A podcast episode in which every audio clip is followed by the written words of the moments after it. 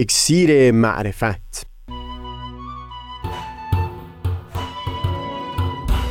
مروری بر مزامین کتاب ایقان این گفتار نقشی نو جویبار تاریخ. از تا همامه ازلی در شور و تغنیست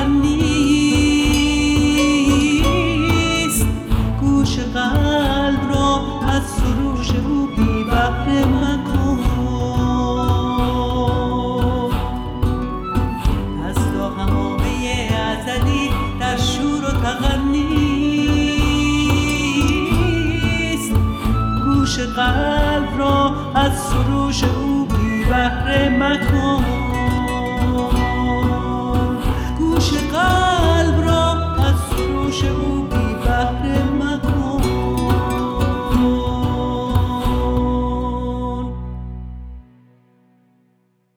دوستان سئیل کمالی هستم. در بخش پایانی گفتار پیشین تلاش کردیم گفتگوهای این چند صحبت گذشته رو جمعبندی بکنیم تا بتونیم به طور خاص به مورد کتاب ایقان بپردازیم. تونستیم مطالبی رو در خصوص لایه اول کنش اجتماعی یعنی قوانین رسمی و شکل و فرم ساختار اداری جمعبندی بکنیم. بی اینکه اون مطلب رو تکرار بکنم بگذارید سخنم رو ادامه بدم. در خصوص رویکرد بهایان نسبت به جریان امور بیرون از جامعه بهایی تا اونجایی که مربوط به همین لایه اول یعنی شکل و فرم ساختار اداری میشه. این طور به نظر من سهیل می‌رسه که چون بهایان همونطور که در این دو سه گفتار توضیح دادیم اون ساختار حکومت فدرال در سطح جهانی رو ساختار ایدئال برای معضلات کنونی بشر می‌بینند. لذا این رو خالی از لطف نمی‌بینند که حکومتهای جهان حتی در همین سطح ظاهری هم تدریجا حرکت بکنن به سمت اون شکل و فرم ایدئال.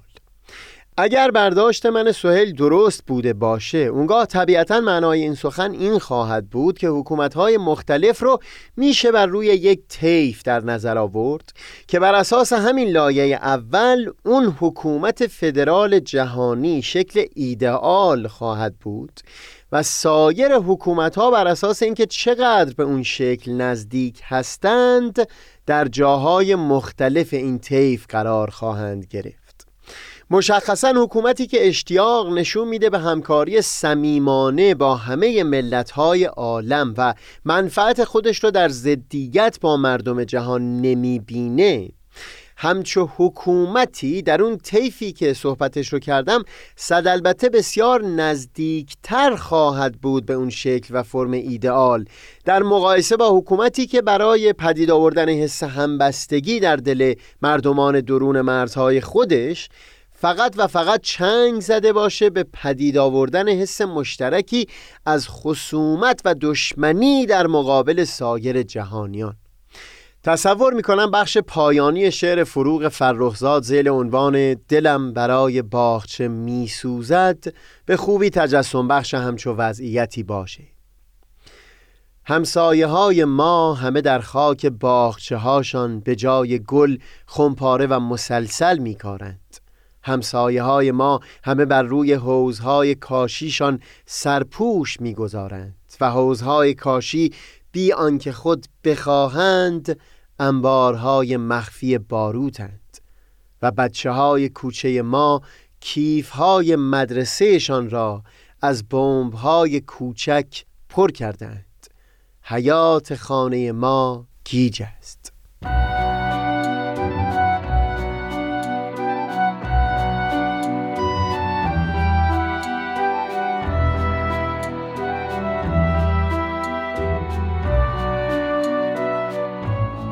تصویری از شکل و فرم ساختار اداری در یک جامعه آرمانی به طور بسیار مجمل در آثار شارع آین بهایی ارائه شده و به خصوص الواح خطاب به پادشاهان و هم آثاری که بعد از نزول کتاب اقدس صادر شده.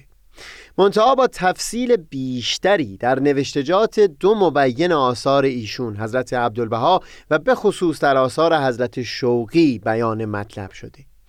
در اینجا بگذارید برای جمعبندی در خصوص این لایه اول من دو نکته رو بیان بکنم. اول اینکه چندین و چند بار در گفتارهای مختلف اکسیر معرفت ما در خصوص تعامل بین اراده الهی و اراده و اختیار بشر مطالبی بیان کردیم. بر همین اساس می‌تونیم بیان بکنیم که حتی اون تفصیل هایی که در نوشتجات حضرت شوقی بیان شده همونها هم باز در واقع به صورت اجمالی هستند یعنی هرچند تصویری در نوشتجات دیانت الهی در این زمان در خصوص ویژگی های اون جامعه آرمانی بیان میشه منتها اراده و اختیار آزاد بشر هم حکما لحاظ شده. برای اینکه در مسیر تاریخ به چه شکل و صورتی اون رو به مرحله ظهور در خواهد آورد. در واقع اون مسیری که بشر در طول تاریخ پیش خواهد گرفت برای تحقق بخشیدن و مجسم کردن کلام پروردگار. این عبارت از همین تعامل میان اراده و اختیار بشر با ظهور الهی هست. بگذارید از مثالی برای توضیح این مطلب استفاده ببرم.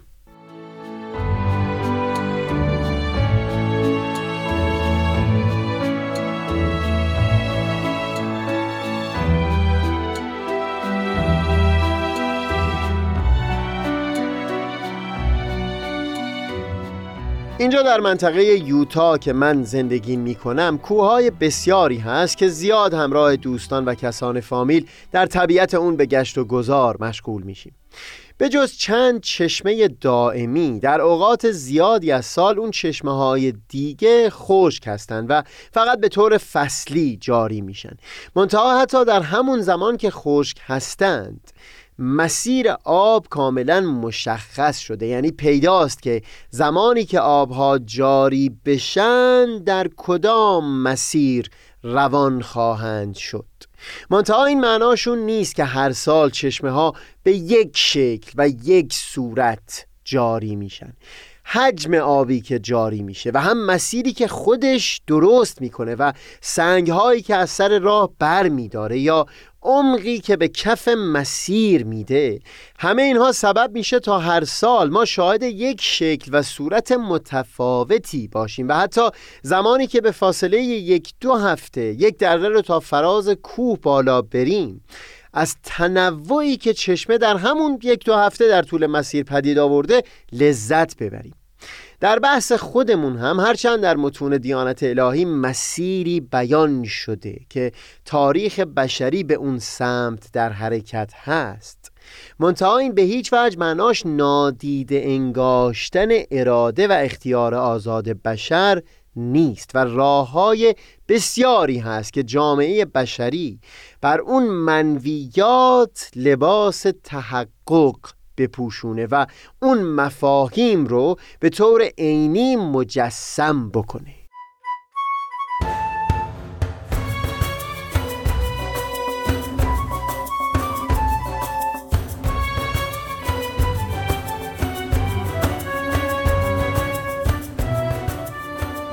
در خصوص این تعامل میان اختیار و اراده بشری با اراده پروردگار در خصوص شکل و فرم ساختار اداری جامعه شاید واضح ترین نمونه که بتونم در اینجا ذکر بکنم مربوط به بیانی از حضرت بهاءالله باشه.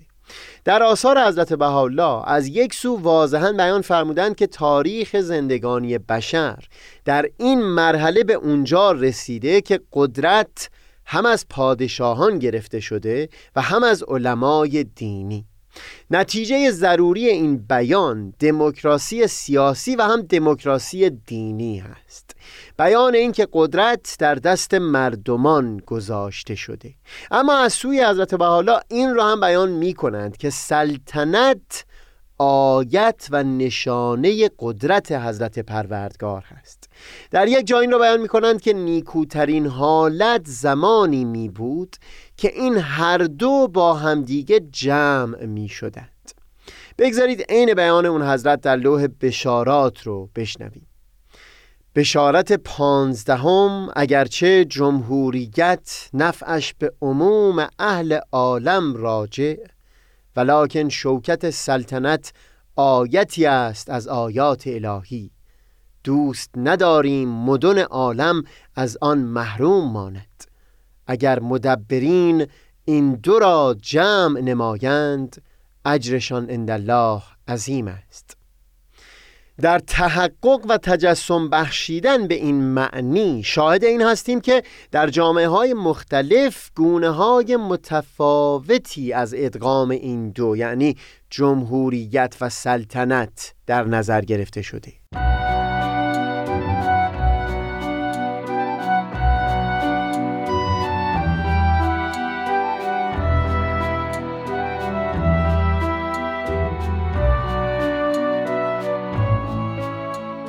انگلستان و آلمان هرچند هر دو نمونه های بارز دموکراسی هستند. اما در هر دوی اینها یک فرد در نظر گرفته شده تا نماد وحدت و یگانگی عموم مردم در اون کشور باشه. منتها در انگلستان و 14 کشور دیگه مثل کانادا و استرالیا و نیوزیلند که همگی با عنوان قلمرو کشورهای همسود یا مشترک المنافع شناخته میشند رئیس کشور شخص پادشاه یا ملکه هست که این سلطنت به نحو موروسی به افراد بعدی در اون خاندان منتقل میشه. هلند هم وضعیت مشابهی داره اما در برخی کشورها همچون آلمان یا هندوستان. جایگاه مشابهی با عنوان رئیس کشور پرزیدنت وجود داره که باز مقامی سمبولیک و نمادین هست و به عنوان نشان وحدت اون کشور. منتها نه به صورت موروسی در یک خاندان سلطنتی بلکه این نماد وحدت و همبستگی هر چند سال یک بار توسط مردم به طور مستقیم یا غیر مستقیم انتخاب میشه. مقصودم این است که تصویری که حضرت بهاءالله به دست دادند اینکه مدبرین عالم جمهوریت و سلطنت رو بتونن با هم جمع بکنند بر اساس اراده و اختیار آزاد بشری در جامعه های مختلف نمودهای گوناگونی به خودش گرفت. این اولین نکته ای بود که میل داشتم بر اون تاکید بکنم. بیان اینکه هرچند ویژگی های مختلف اون جامعه آرمانی در متون دیانت الهی وارد شده باشه اما چه بسا که اراده و اختیار آزاد بشر به راه ها و شکل های مختلفی اون رو تجسم ببخشه.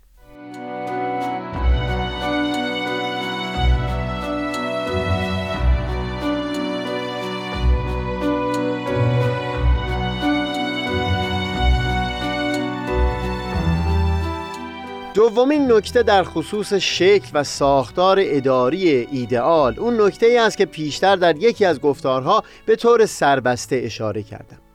این که هرچند مواردی مثل تشکیل پارلمان بین المللی با قدرت اجرایی همین الان امکان پذیر هست منتها اون عالی ترین شکل یعنی حکومت فدرالی در سطح کل جهان در همین حال فعلی جامعه بشری هنوز قابل تحقق نیست. این از یک سو دلیلش همون هوشیاری و معرفت نو و ژرفی است که میبایستی در دل سطح وسیعی از مردمان جهان پدید اومده باشه که ما این رو در گفتار قبلی به تفصیل بحث کردیم. اما از اون سو تجسم این شکل و ساختار اداری جدید پیش نیازهایی را در همین سطح مؤسسات اداری لازم داره که میبایستی اونها محقق شده باشد به عنوان مثال در آثار حضرت شوقی به عنوان بخشی از اون حکومت فدرال جهانی انتخاب یک پول واحد بین المللی هم بیان شده. منتها برداشتن یک همچو قدمی امکان پذیر نخواهد بود مگر اینکه پیش از اون برنامه های مالی کشورها تحت نظارت یک نهاد مشترک یکسانسازی شده باشه. دکتر رامون دژنارو در سری درس گفتارهای جهانی گرایی و ملی گرایی یک جا همین مسئله رو در خصوص اتحادیه اروپا بحث می‌کنه و اینکه چطور برنامه های مالی متفاوتی که بین کشورهای ضعیفتری مثل یونان و اسپانیا با کشوری مانند آلمان وجود داشت. سبب شده بود تا بعد از رکود اقتصادی توالی سال 2008 اختلاف بسیار شدیدی پدید بیاد بر سر اینکه چه مقدار یورو از سوی چند بانک مرکزی اتحادیه اروپا چاپ بشه. آلمان که بسیار سریع تونسته بود خود رو از اثرات اون رکود اقتصادی نجات بده خواستار چاپ مقدار بسیار کمتری یورو بود. در حالی که یونان و اسپانیا که بسیار بیشتر زمان می بردن تا به حالت قبل برگردن خواستار تولید مقدار زیادی یورو برای کمک به رونق اقتصادی بودند. با این توضیحات نکته دوم به طور خلاصه این هست که اون عالی ترین شکل و فرم ساختار اداری جهان که در متون دیانت الهی بیان شده در همین حال فعلی جهان قابل تجسم نیست بلکه نیازمند برخی تغییرات ریشه‌ای نه فقط در بن ارزش ها و هوشیاری بلکه حتی در همون اولین لایه عوامل کنش اجتماعی هست.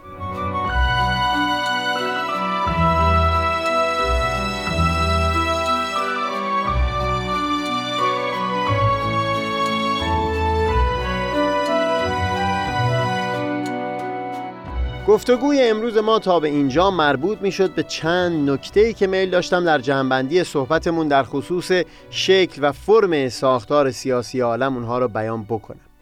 در ادامه جنبندی که پیشتر به اون اشاره کردیم بگذارید در بخش پایانی این گفتار این رو بیان بکنیم که تصویری که در متون دیانت بهایی در خصوص این جامعه آرمانی ارائه شده در واقع به عنوان محوری در مرکز تعالیم این ظهور قرار گرفته و سایر گوشه ها همه به نحو مستقیم یا غیر مستقیم معطوف به اون هستند.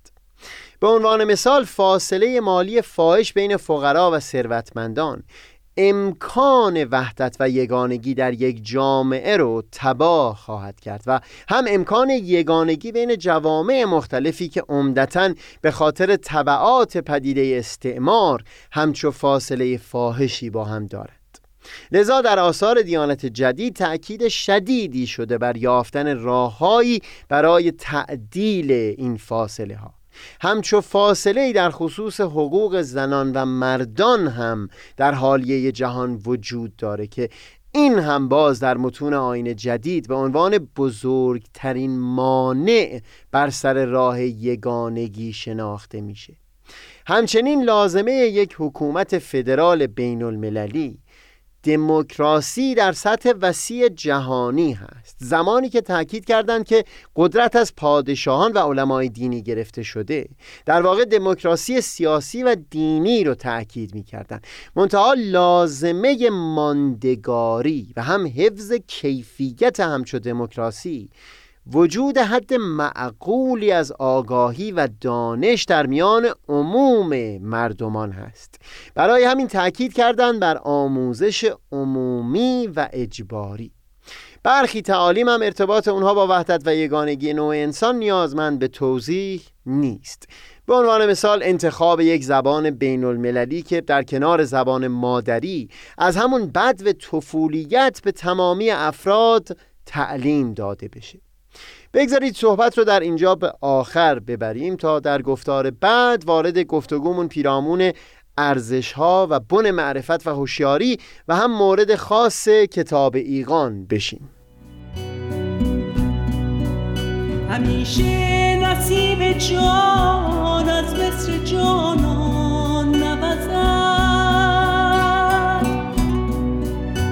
همیشه نصیب جان از مصر جانان نوزد